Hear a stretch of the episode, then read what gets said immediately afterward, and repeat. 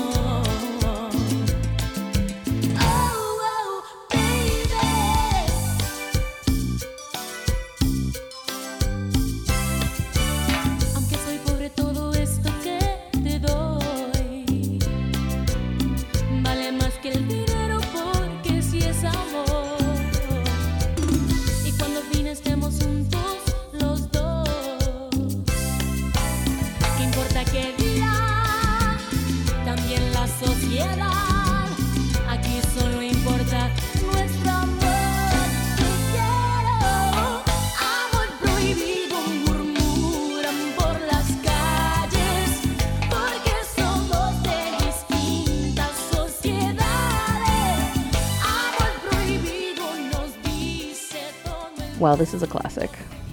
Yeah, definitely. We haven't brought Selena in a long time, actually. Yeah, it's been a minute. Uh, this song obviously is not about gay people. It's about un amor prohibido due to class differences. But I think that, you know, we were talking yesterday when we were picking these out about how it will never not be a trip for queer people our age and probably older. We're in our late 30s mid to late 30s and just like how queerness has shifted from like when we first came out like in, you know in the public view and how safe it felt to be out um as opposed to now and this really harkens back to a time when it really felt unsafe and so amor prohibido felt really resonant What what like um decade was this from? The 90s? yeah the 90s Yeah. Um, yeah, I, I think of this episode as kind of like the songs that Latinx drag queens would perform to. Yeah, basically. definitely.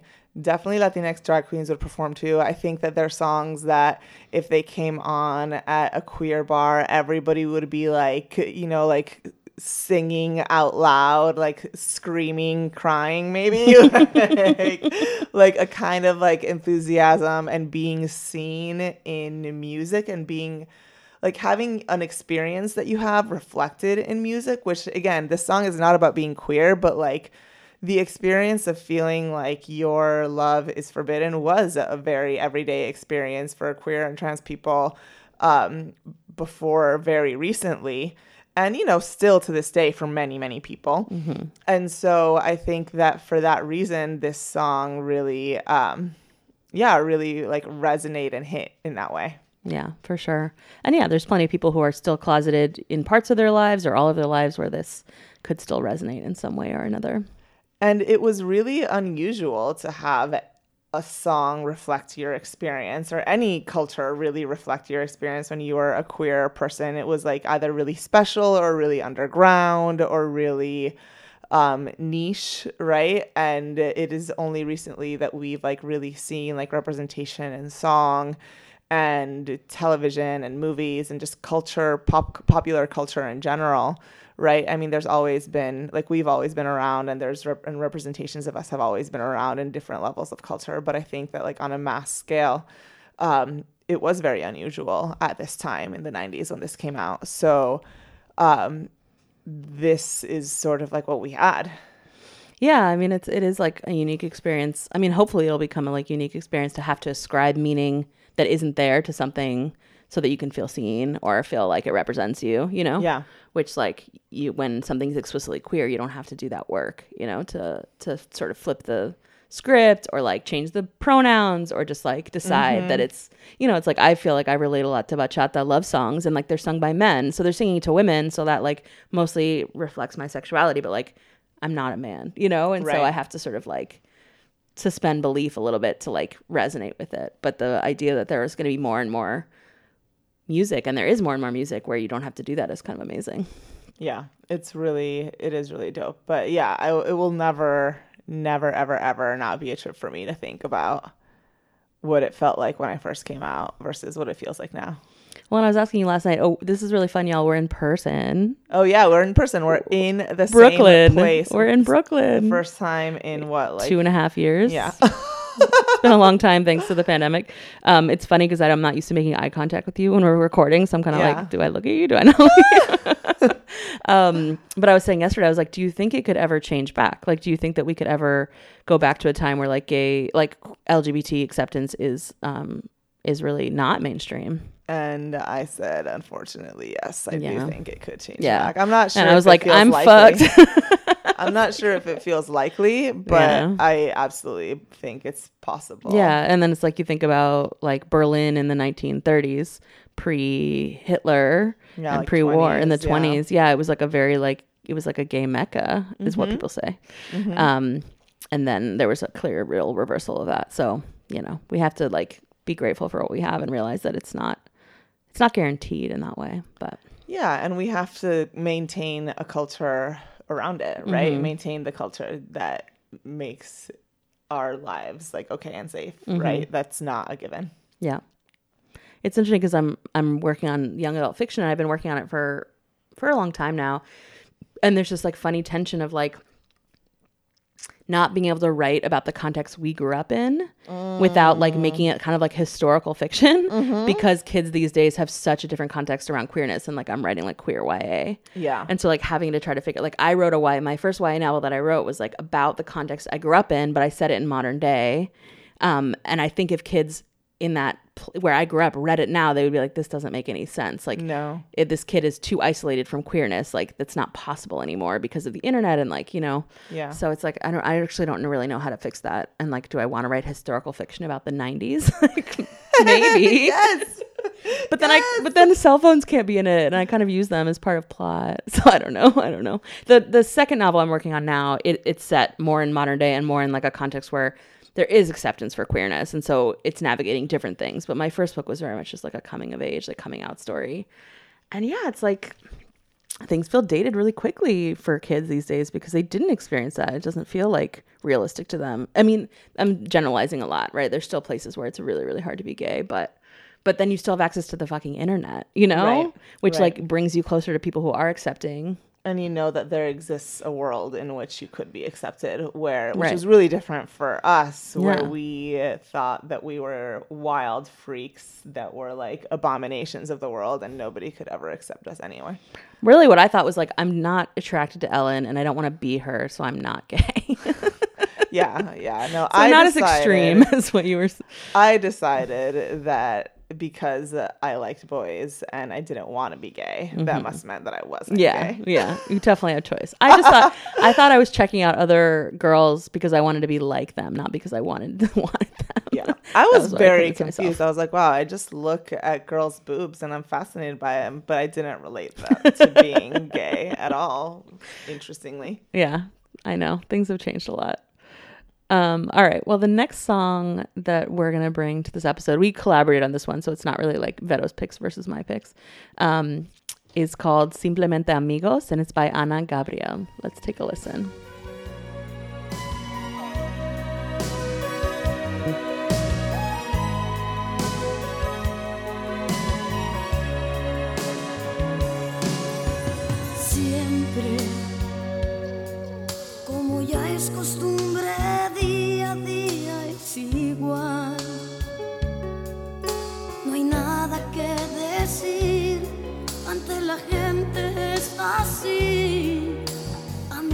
simplemente amigos y nada más.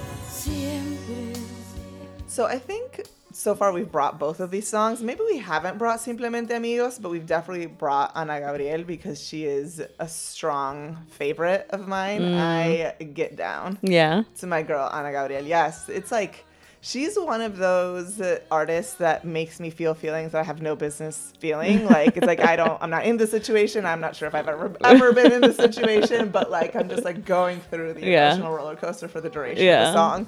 And this one is one of them that makes me feel that way. Do you remember like when you first got exposed to her? I don't remember. No, I mean it's been yeah. I don't know. It's like too far in the recesses of my memory. Yeah, that's fair. I mean, this was from 1988, and it was a big hit. It was nominated as Pop Song of the Year. It did not win, but it was nominated. So, you know, she's got a significant following for sure. Yeah, yeah, and this song I I definitely didn't realize until up until I think like maybe about a year ago actually that this song was about Ana Gabriel's or you know rumored to be about Ana Gabriel's relationship to queerness and to specifically to Veronica Castro. Um, so there's like again, this is like very gossipy, very rumored, milly, but also like I don't know. I think that like widely accepted as fact, which doesn't mean that it is fact No, at all. no, absolutely not.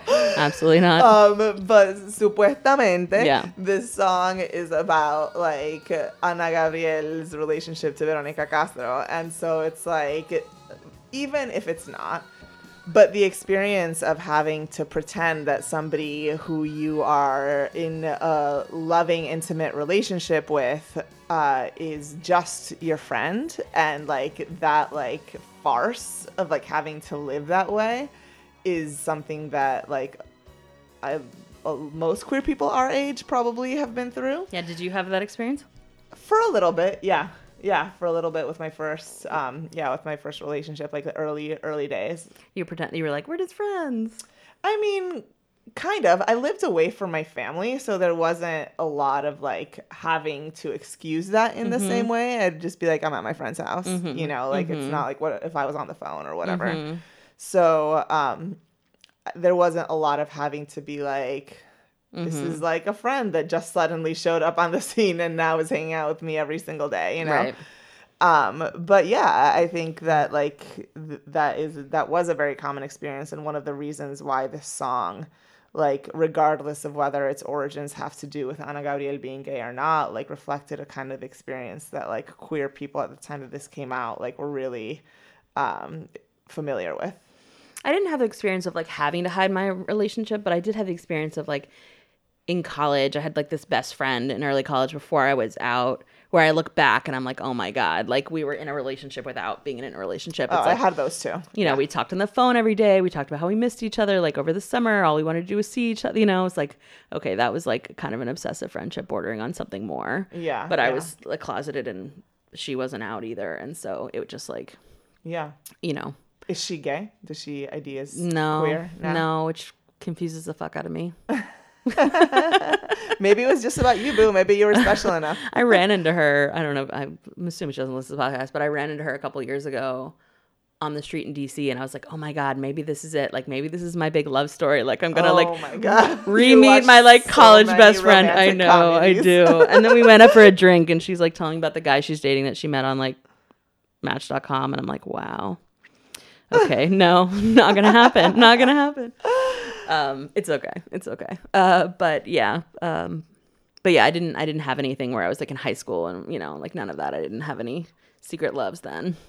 yeah yeah But so I was researching. I had not heard this rumor, and I was researching it yesterday. And like all the articles I found about this idea of her being gay were like totally speculative, like trash outlets that are like, 100% it said that. I'm like, Yeah. who says it? Who says it? it said that this song is about um, Veronica Castro. It said that the reason that they haven't come out is because Veronica didn't want to come out. You know, um, so I don't, I don't know. She still to this day denies being a lesbian. So I feel like at some point you just have to respect what people say about themselves. You know.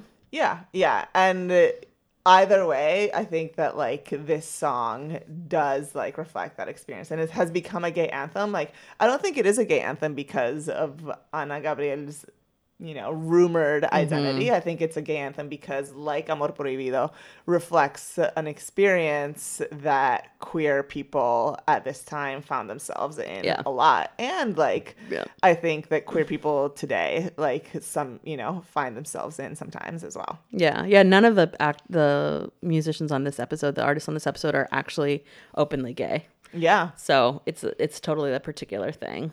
Yeah it's just like this experience of like songs that reflected a particular experience about queerness Mm-hmm.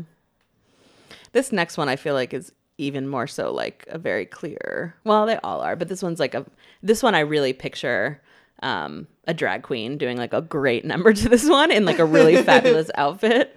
Um so let's take a listen to Gloria Trevi's Todos me miran. Tú me hiciste sentir no valía y mis lágrimas cayeron a tus pies.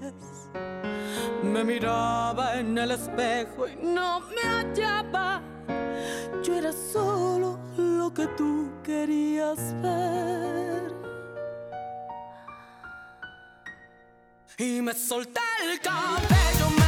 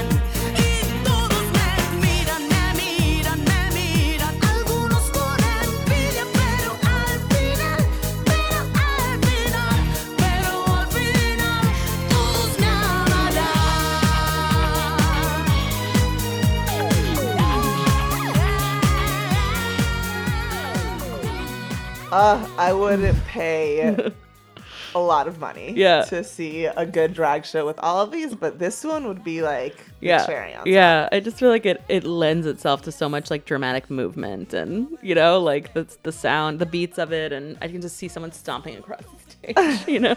I mean she does like when she performs this song too in some ways but god i want to go to a drag show. I know i miss that god i miss so many things also like rupaul's drag race you know it's a complicated show there's like a significant number of latina queens but they never do latina songs oh really I mean, not that I remember. You know, they they're limited somewhat by um, licensing stuff and like what songs they can license. Like usually, oftentimes they'll have a guest. If they have a guest judge who's an artist, it'll like be all their music. You know. Oh, so I think it has to do with that, but also maybe what they think the audience is interested in. You know. Yeah. Um, but I love that. I love the like. I don't know. I mean, I love Latinx music, so of course I'm gonna love like drag to Latinx music, but. But yeah, I mean, there are shows happening in DC. I'm just like, I'm not going to a bar right now, you know? also like isn't singing like one of the worst things you can do to spread covid I feel like the drag queens, though, early on, like, they're not singing they're just mouthing the words yeah, they don't sing. They they lip sync, Yeah. but they, I feel like they early on had this. They had figured out how to do like good looking like face shields for like their shows. Have you seen this? Ah. Like they're like glasses face shields, but they don't. I mean, unfortunately, a face shield on its own doesn't really Right, do much for you. it doesn't But I've seen that and like drag brunches and stuff. I mean, people got to work. Yeah. This is their job. no people gotta work Yeah. and so. it's like at least where we are it's cold so it's not um it's Outdoor. not easy to do an outdoor thing i mean there's like the outdoor heater thing but like i don't know personally i'm just like i'd just rather not go Well, the problem is like what I'm I've seen cold. in DC is like, yeah, you have a heated patio, but then you put plastic all around the fucking yeah thing. that's fucking dumb and then you're like, not only are you not really outside, but you don't even have an HVAC system to circulate air. Yeah. So I think that's actually more dangerous than Yeah, just being great. inside. So anyway, the pandemic, this part of the pandemic is terrible for so many reasons. But um, but yeah, no drag shows for me right now. Well, maybe in the future we will get to see some like good Gloria Trevi, Todos Me mm. Miran drag performances, at least one. Yeah, and we've brought her to the show before. I don't know if we brought this song. Yeah, we've definitely brought Gloria Trevi. I'm not sure times. about yeah, I'm not sure about this song either. Y'all, it's almost been six years. Like we just can't keep track No, anymore. can't keep track. I do want to say, if any of y'all listeners are drag queen, please, drag queens, please consider any of these songs for your segments. You're Practice welcome. them. You're welcome. We would, and then invite us to your show. Thank you. Yes. All right. Well, this last one I did not realize was a cover until we did the show.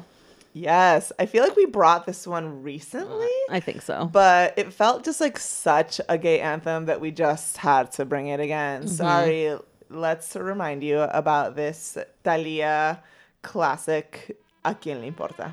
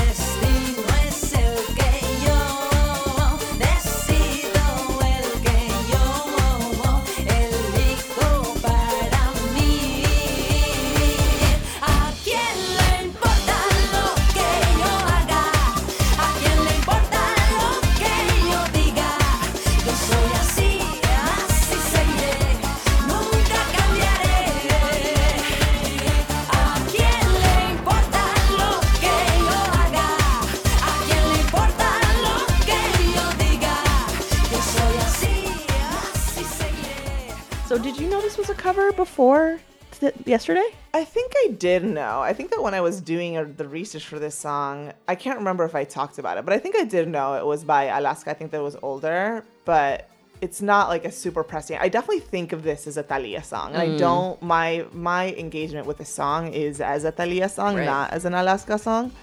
Um, so which I think reflects my age, right? Like this came out in like the early 2000s Right. and like the other song came out in the 80s when I was like too young to have remembered it unless it was part of like, you know, it, it wasn't part of like my growing up necessarily, at least not that I recall. So um, I, I think of it as a Thalia song for sure. Yeah, but the original is by this Spanish group that I'd never heard of before called Alaska y Dinarama. And yeah, it's from the 80s. And I don't know if it was gay then or not, or if it's just about looking weird or being different, which is sort of what it sounds like. I don't think that it was gay.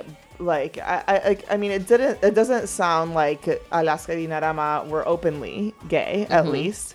But the Wikipedia entry for um, the Alaska y Dinarama version of the song did say that it became like an anthem in Spain's LGBTQ community because you know, like yeah, Yeah, like ¿a quién le importa? Yeah. Like you can, like I don't, you don't give a fuck. Like why would you give a fuck about Mm-hmm. Right. what I do, what I say, Right. how I dress? Like Right. fuck you. Yeah, like I- why does it importa? Yeah, why does it matter to you? Yeah.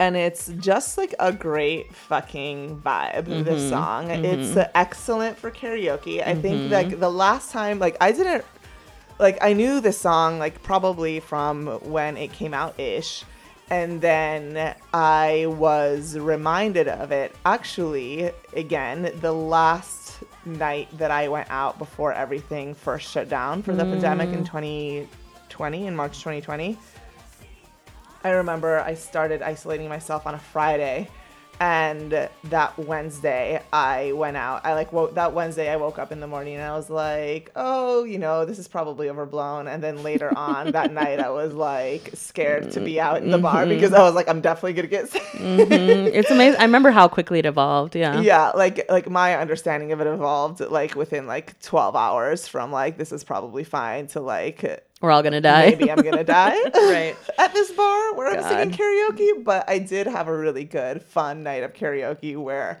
"A quien le importa Thalia" was sung by my friend Fifi, and I was like, "What? This song is amazing! I forgot about it."